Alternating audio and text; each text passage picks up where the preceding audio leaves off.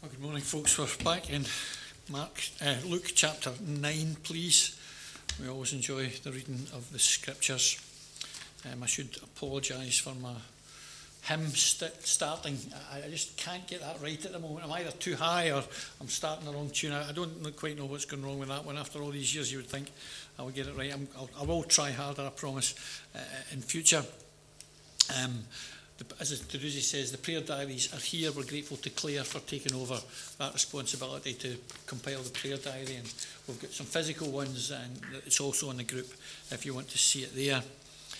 We always miss folks that are missing, don't we? We really do miss the people who are missing. Daniel's away. He told us in the group he was away trying to help somebody uh, this weekend, and, and we miss him. Les and Norma are missing. Norma's come down with a dreaded lurgy Uh, this morning. She was waiting for the doctor to come earlier on this morning, and Christopher texted me just to say that he's down with flu-like symptoms as well, so we, we, we miss them all, and we must just remember them in prayer. There's a lot going round at the moment. Um, poor Pam had a, a real dozy it and struggling to get over it, so we need to remember each other that we'll use our strength for the glory of the Lord. So we're in Luke chapter nine.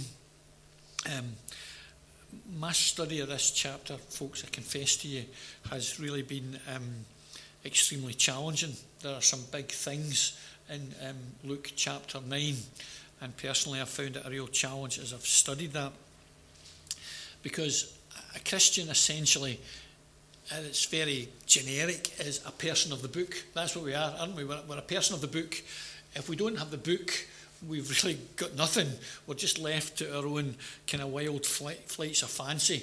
And if you don't stick to the book, anything goes, doesn't it, really? And, and I suppose in the general atmosphere of evangelical Christianity, we would see a trend to abandon the book and more um, and more emphasise personal experience. So if you do that, anything goes and anything counts. And so we're really people of the book. And that's why we, we take time to, to to read the scriptures. And if I was going to take advantage, if I could, of my, my position as a shepherd of the flock here, I would like to encourage us all, if we could, to read along when we're reading the scriptures together. You know, it's good to have your own Bible to read along with and get familiar with. And it's good for us to read together, because if we hear and see it all together, it just emphasises. And the reading of the scripture is singularly the most important part of this part of the meeting. We try and help with a little explanation of the scriptures, but the scriptures themselves are the big thing, aren't they, really? And so if we could, if I could encourage you as um, to get into that habit of just doing that, that would be really, really good. There are verses, uh, we're going to look at Luke chapter nine, and there are verses that when you read them in the scriptures, rather than reading them in autopilot, you read them so often in autopilot, and then suddenly the Lord stops you, and just the verse hits you, or the passage hits you in a way that it's never hit you before. And so I want to read with you, before we get into Luke nine, a passage that's so relevant to understanding Luke chapter nine. Because as a Christian, what is it all about, folks? Well, we know we're saved and ready for heaven, we're forgiven our sins, we're ready for heaven. But as a Christian, what's the point of our life? Do, are we just saved with a ticket to heaven, and that's on we go, and we just, just proceed in our own merry way? Or is there something much bigger for every Christian? And when we come to the, the Gospels, the, the verse that's in my mind is this verse in Second Corinthians chapter three and verse eighteen. And I remember as a young man when this hit me and kind of revolutionised my whole understanding of the Bible, or, or my whole understanding of Christian life. It says this: "But we all, with open face, beholding as in a glass," that's in a mirror, "the glory of the Lord." Now, now what does Paul mean? He means, what's the glass that we look in to behold the glory of the Lord? What, what is it? What is the glass that we look into for the glory of the Lord? The glass is the Bible, isn't it? The, the, the, the thing we look into to understand the Lord is the Bible. And particularly when we're thinking about the Lord Jesus, we're thinking about the Gospels, Matthew, Mark, Luke and John, aren't we? We're beholding in the glass, the book, the, the Bible, the glory of the Lord, and are changed into the same image from glory to glory, even as by the Spirit of the Lord. In other words, our purpose is to be what? To be changed to be more like the Lord Jesus. And so When we study the Bible, there's such an important emphasis placed on our getting to know the Lord, isn't that right? And where better do you know, get to know the Lord than the Gospels? Matthew, Mark, Luke and John. And so I have adopted a, a reading scheme, a second reading scheme that takes me through the Gospels every single day. And if we are going to be Christians, we're going to have to become more and more and more like the Lord Jesus Christ. So their purpose in life, our sole purpose in life, our primary reason for being here, why the Lord doesn't take us to heaven right away, is this, that we become, we learn about him and we become like him. We're changed. And the two kind of mediums God uses is the book, the, the, the glass, the Bible, and then it says, like, even as by the Spirit of the Lord. So as we read the scripture now in Luke nine, we're going to read about the Lord Jesus. And our purpose in reading about the Lord Jesus is not to make us academically more uh, able when it comes to understanding the Bible, but our thoughts as we look at the Lord Jesus is, how can this passage transform me to be more like him, to live more for his glory? What does it mean for me when it comes to being more like the Lord Jesus? What parts of my life am I going to have to look at and adjust to become more like the Lord Jesus? That's really what I'm thinking about as we go through this uh, Luke chapter nine. So let's read in Luke chapter nine, and we'll read from verse thirty-seven and we'll read through to verse fifty. We'll try and read it in a winner without making too many comments as we read, and then we'll go back and make the comments. Verse thirty-seven. And it came to pass on the next day. Now, what it, it means that the previous day was significant, doesn't it? What happened on the previous day? The previous day, three of the disciples were taken up a mountain with the Lord Jesus. Nine of them were left behind, but three of them were taken up the mountain to see the Lord Jesus. And they saw the Lord Jesus transfigured in all his glory. And something really significant happened on the Mount of Transfiguration. They saw and heard things that nobody else saw and heard. Matter of fact, they were told at times not to, to, to say anything about it, but they did. But uh, and Peter will talk to you about it later on. But the day on the Mountain of Transfiguration was like, like a day of no other days in their experience, right? Okay? And then it says, the next day.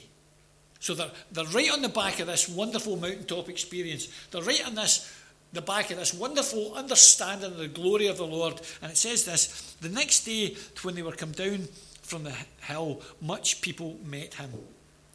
And behold, a man of the company cried out, saying, Master, I beseech thee, look upon my son, for he is mine only child. And lo, a spirit taketh him, and suddenly crieth out. Do you know what it is? It's down to earth with a bump, isn't it? It's down to earth with a bump. Suddenly this high, heavenly, mystical, glorious experience of beholding the glory of the Lord is met head-on with the harsh realities of a world in which we live. And brothers and sisters, that's Christian life, isn't it? I mean, Christian life, to be honest with you, if you think I'm too simple about this, you forgive me about that. But I like things like this. I like times together as Christians when we think and, and, and talk about the Lord and we have fellowship with the Lord. And for me, as we go through my week, these times are mountaintop experiences for me, really, aren't they? And when I read my scripture in the morning and I pray, I'm looking for the glory of the Lord. And they're mountaintop experiences for, for us. But we don't live there, do we? We go back to the harsh realities of life. We're back to Monday morning and Wednesday afternoon and, and Thursday night and, and, and Friday. And, and the harsh realities come on the back of some of our most wonderful experiences of the Lord. And we're now going to see how these people who enjoyed such a wonderful experience of the Lord and enjoyed such privilege from the Lord, we're going to see what happens to them. Because actually, we're going to see that their life didn't pretty much live up to what they'd experienced in the mountain. Let's, let's keep reading. It says this, and behold, a man of the company cried out, saying, Master, I beseech thee, look upon my son, for he is mine only child. It's interesting because only Luke says he's his only child. You can read about this in Mark seven, Matthew seventeen and Mark nine, but only Luke says he's the only child. Matter of fact, Luke's good at that. He says, remember the widow of Nain? Says she was his only son. And the other person that was taken, a little girl, his only child, and, and if you've got an only child, you know that that every child's special. Please don't misunderstand me, but there's a kind of added significance and sacrifice, isn't there, when it becomes your only only child? It says this, And lo, a spirit taketh him, and he suddenly crieth out, and it teareth him, and he foameth again, and bruising him hardly departeth from him. And I besought thy disciples to cast him out, and they could not. So it seems that the nine, when the Lord had taken three on the mountain, the nine were still doing what the Lord had charged them to do. But they'd come across a situation that was actually too much for them. Too much for them. Now, they had actually got delegated authority from the Lord to do this. They wouldn't, they wouldn't have been presumptuous to heal this young man, because the Lord had sent him forth to preach and to heal. And so the Lord had given them everything that was necessary to deal with this situation, but somehow they failed. They could not. We're going to find out why they failed. And Jesus answering said, O faithless and perverse generation, how long shall I be with you and suffer you?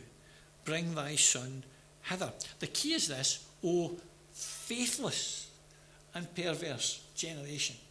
So what is faith? Is faith the power of positive thinking? Is that what faith is? You know, if you've enough faith, enough energy and positive thinking, things will happen. No, it's not.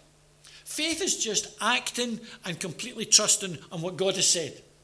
You need to have a revelation from God to, to, to exercise faith. You don't just have the power of positive thinking and think, if I can muster up enough faith, something will happen. That's not what biblical faith is. Biblical faith is, God has said it, I believe it, and I stake my whole life on it. Now, why am I saying that? Because right at the beginning of this chapter, it says this. It says, he sent them to preach the kingdom of God and to heal the sick. So they didn't have to think, I, I can work, I need to work up enough faith to, to cure this man. It wasn't about their power of positive thinking. It was just about them not trusting what God, the Lord had said. The Lord had said they could do it. And they saw this boy, and he was tear, he'd been to- torn, and he was being thrown down. And if you read in the other Gospels, he was thrown in the fire, and he was thrown in the water. This spirit was trying to destroy him. They obviously decided, well, the Lord has given us power, but this one's too much for us. This one's too much for us. They weren't prepared to take the Lord at his word.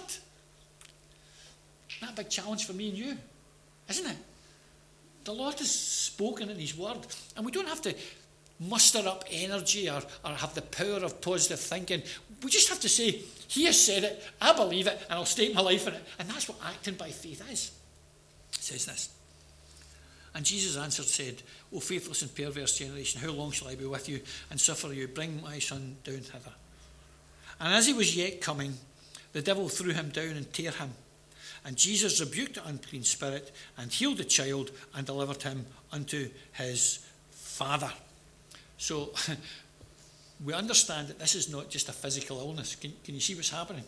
This is a, a demon-originating illness. Now, not all illness is a result of a demon activity. It's very clear about that, very clear about that. But this one was. And the, Lord, the, the word identifies that. And the Lord acts to deliver the boy, not just from an illness, not just from a, a sickness that he foams at the mouth and it bruises him. This spirit was trying to destroy this guy, this young boy's life. It would. It says, look, look what it says it does to him. It throws him down and it tears him and it, it bruises him and, and it hardly departs from him. And he was throwing himself in the fire and he was throwing himself in the water. It's almost as if the devil, the demon's trying to destroy this boy's life before he can get to the Lord. Isn't that right? That's what he's, that's, it seems that that's what's happening. And it seems as though in God's sovereign purpose, the Lord has chosen this young boy to display a very special sense of his glory.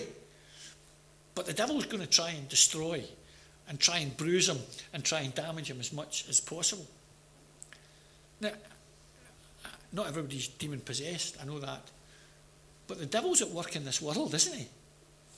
And even the most religious people in John eight, the Lord said to them, these Pharisees that dressed nice and went to church and did all that, he says, ye are of your father, the devil. Isn't that what he said? And the devil comes, what does the Bible say? To steal and to kill and to destroy. And we look at a whole world, a whole community, a whole town, a whole neighbourhood, that where they don't have demon possession in them, they're under the influence of the devil to try and destroy and steal and deceive and kill. And the Lord says, but I've come that they might have life and that they might have it more abundantly. Let's keep reading. And they were all amazed at the mighty power of God. And while they wondered every one at these things which Jesus did, he says to the disciples, "Let these things sink down into your ears, for the Son of Man shall be delivered into the hands of men." And they understood not this saying, and it was hid from them that they had perceived it not, and they feared to ask him of that saying. You know what's happening? The disciples have had their pride hurt here. They've had their pride hurt. Lord, how, how come we couldn't do it? You can do it, but we couldn't do it. What's going on here? Our, our pride's been hurt. And actually, you'll see in this scripture here that pride is actually the, the root of all spiritual problems, really. You take the, the, the Lucifer, he said, "I will ascend." And the great character of Christians is, is that we are not prideful. What does the Lord exhort us constantly to? He constantly exhorts us to humility, doesn't he? Humble yourself under the mighty hand of God. All you need to do is take a concordance and look up humility and humbleness, and you'll see how much prominence the Lord gives to the character of his people as being humble people. But these people's pride have been hurt. How is it, Lord, that we couldn't do it? You know, how, how come? You know, you gave us power. How is it that we couldn't do it? And it says this, verse forty-six, "Then there arose a great reason amongst them of which of them should be the greatest. And Jesus, perceiving the thought of their heart, took a child and set him by him.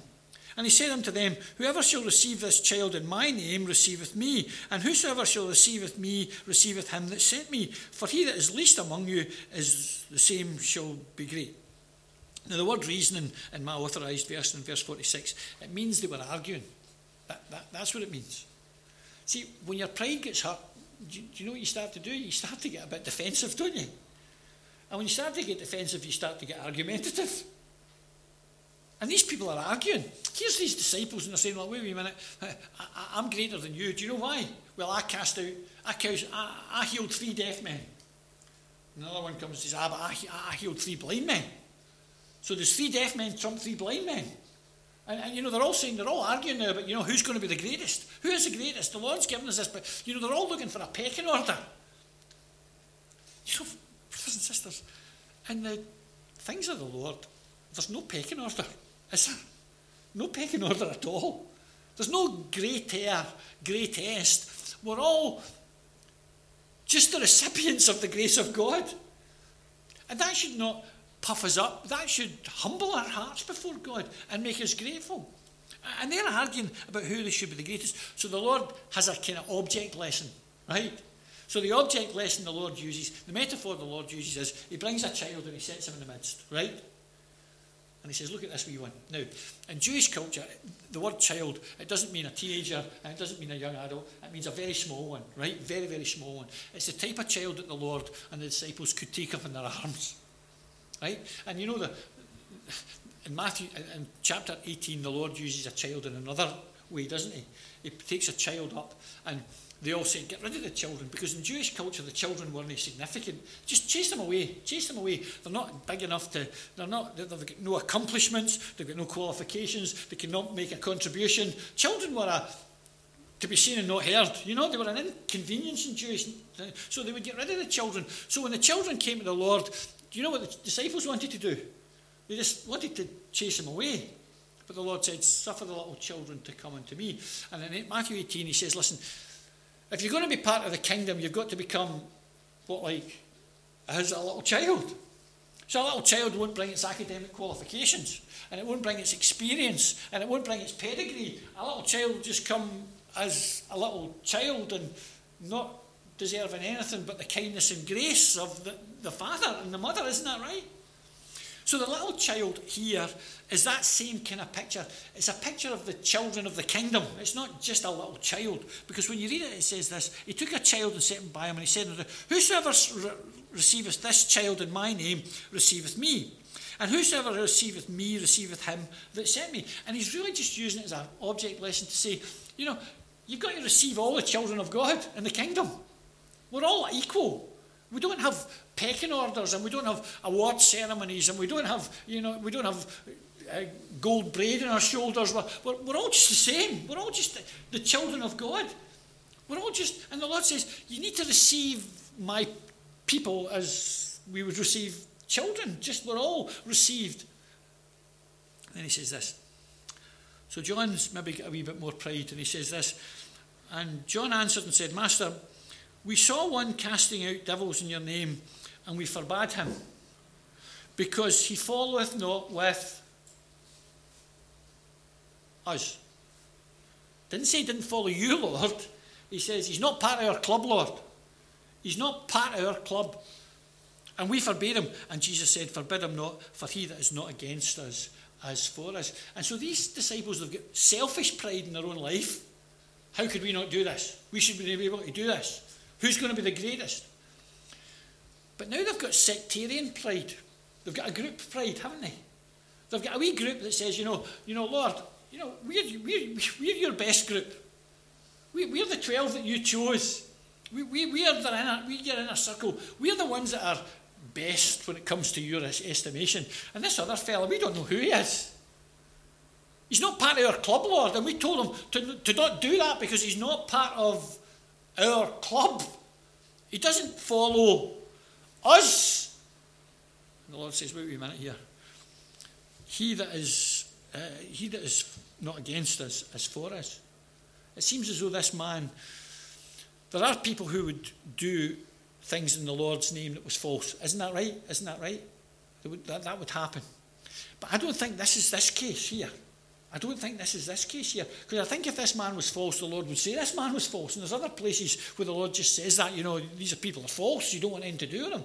They say, Lord, Lord, open unto us. And I'll say, depart from you, I never knew you.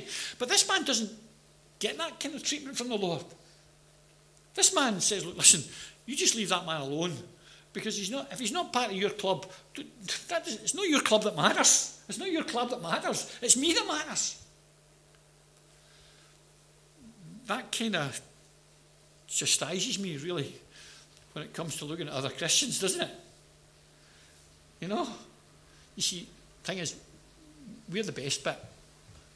They, they might be in the club, but they're no part of the inner circle that we are.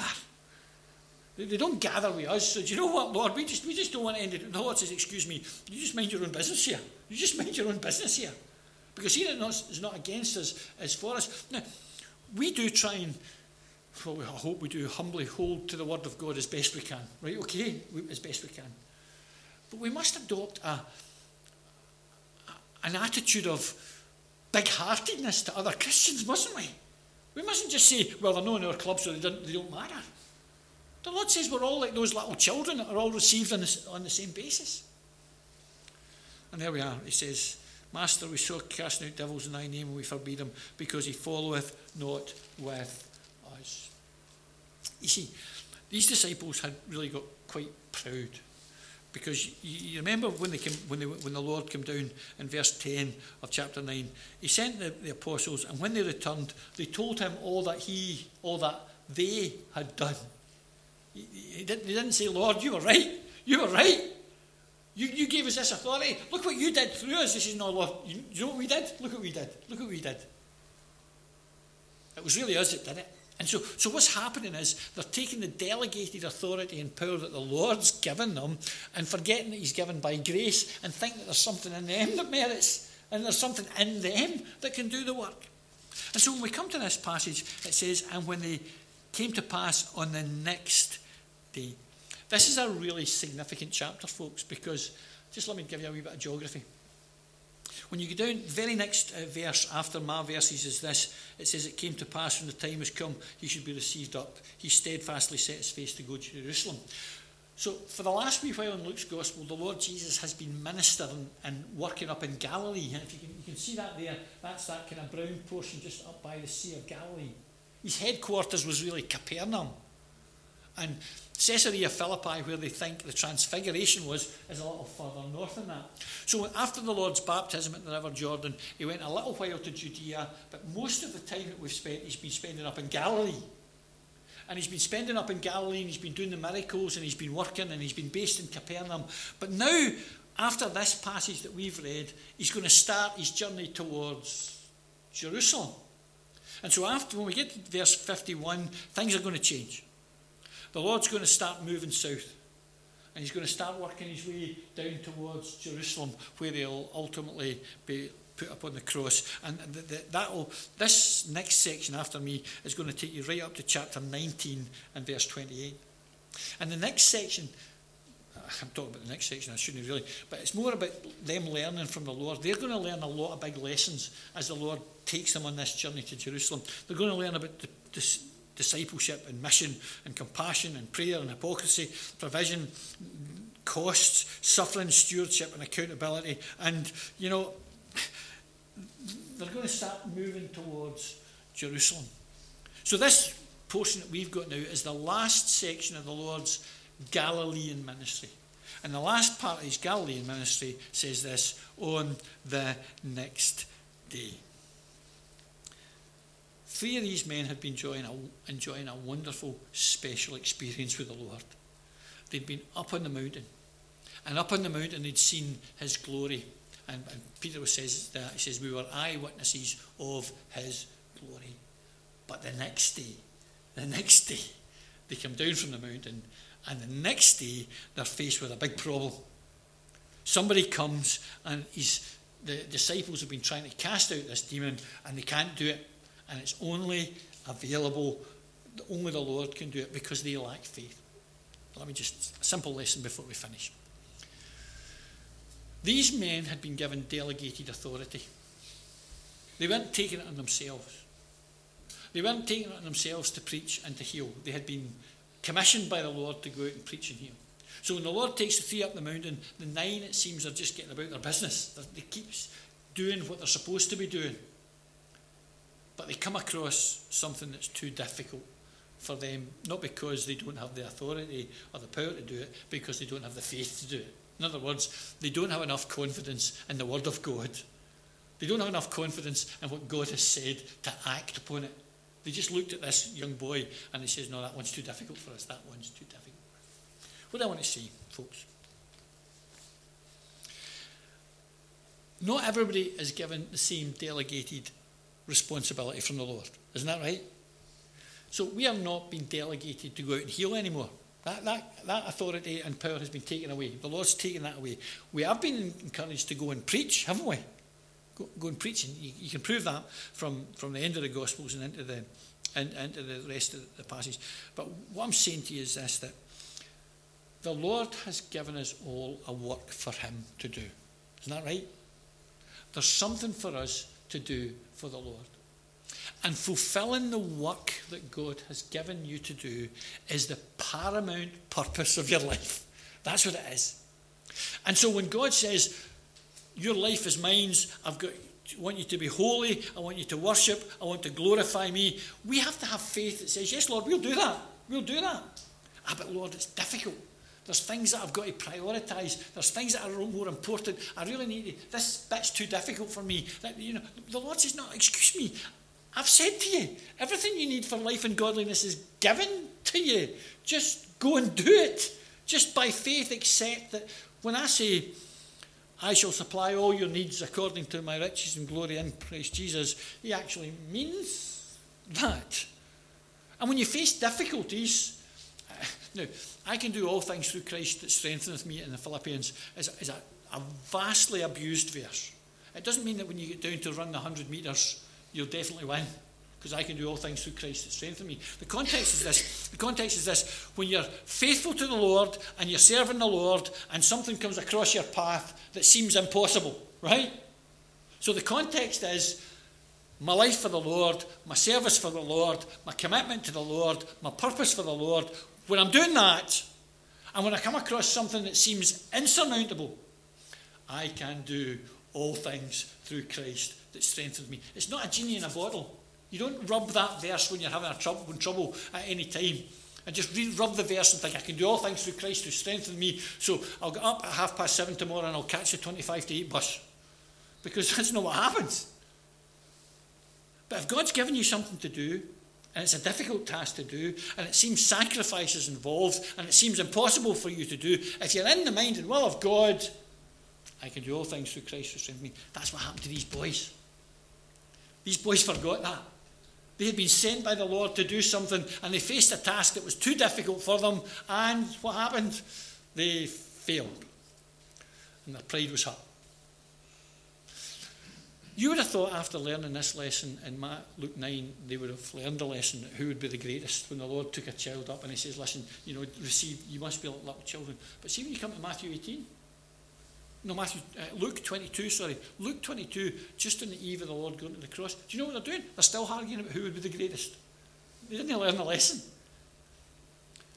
And it says this, they were arguing about it. Do you know what pride does, folks? Pride makes you argumentative. Pride destroys unity amongst the Lord's people.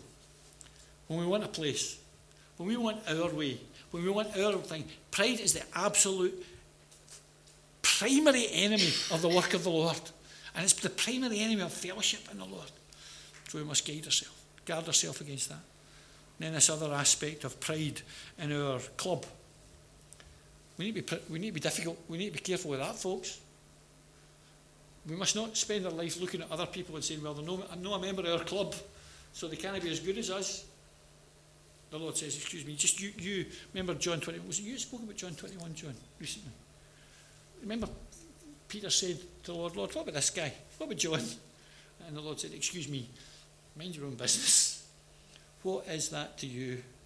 Follow thou me. Our primary responsibility, folks, is to have faith in the word of God, to be humble in the presence of God, and to have hearts that are large enough to understand that we are not the only people that God uses. Let's pray. Father, we're grateful for thy word again, grateful for its power in our own life. This challenge to us is so great, Lord. We think of earlier the passage when they were told to take up their cross and to follow him, when self-sacrifice and And, and giving up everything for the Lord was just so clearly enjoined upon them. Help us, Lord, to be the ones in our society now to be faithful to thee, not because we have any strength of our own, but we are understanding of the great grace that we have received. So bless us, Lord, as we take a little refreshment now. We give thanks in the Lord's name. Amen. Amen. See, I get confused. I thought I had to finish at quarter past, and I've managed to finish at twenty-five to. That's the advantage of changing the time. Keeps me short.